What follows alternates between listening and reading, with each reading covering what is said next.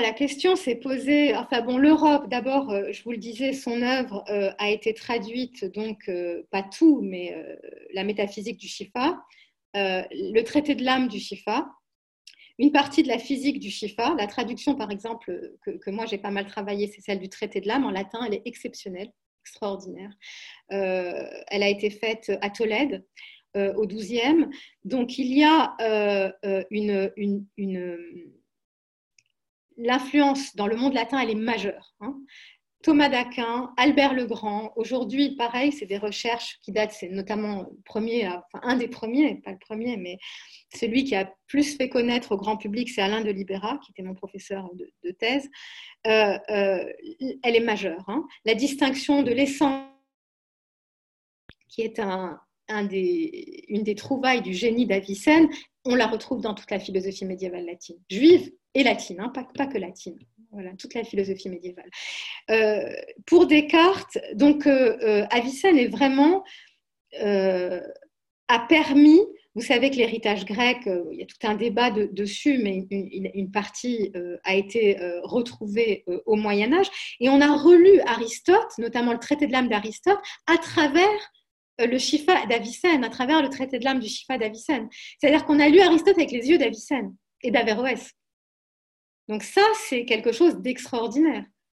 Euh, il y a une influence massive. Alors pour Descartes, euh, on a vu euh, fameux argument de l'homme volant. Je ne sais pas si peut-être je reviendrai une autre fois parce que c'est, mais on, a certains ont, essayé de voir entre l'argument de l'homme volant. Bon, rapidement, je dis ce que c'est.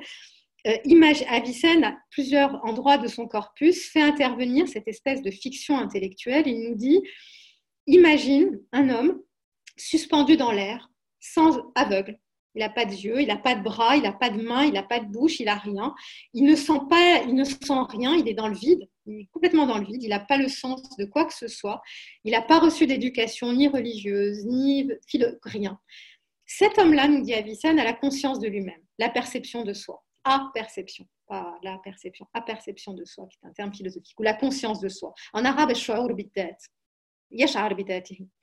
donc ça, c'est une, intuition extraordinaire d'Avicenne. Hein. Je pourrais peut-être reparler de sa psychologie, mais pour lui, c'est cette intuition, cette conscience de soi qui fonde toute la vie intellectuelle. Hein. C'est parce que je sais que je suis moi que là, je sais que je suis en train de vous parler et qu'en même temps, je suis capable de penser à ce que j'ai fait hier et je sais que c'est moi. C'est parce que j'ai la conscience ininterrompue de moi-même. Donc, on a vu une influence euh, du doute, puisque Avicenne, cet homme volant, il va tout enlever. Hein. Il enlève le corps, il enlève l'éducation, il enlève tout ça. Et à la fin, il reste. Donc, on, a essayé, il y a un article d'ailleurs de Hasnaoui sur la conscience de soi chez Avicenne et chez Descartes. Bon, il pourrait y avoir, un Descartes, ça reste un classique, qui a lu les scolastiques, les scolastiques sont nourris d'Avicenne. Oui, il pourrait y avoir une influence euh, avicénienne, mais pas directe.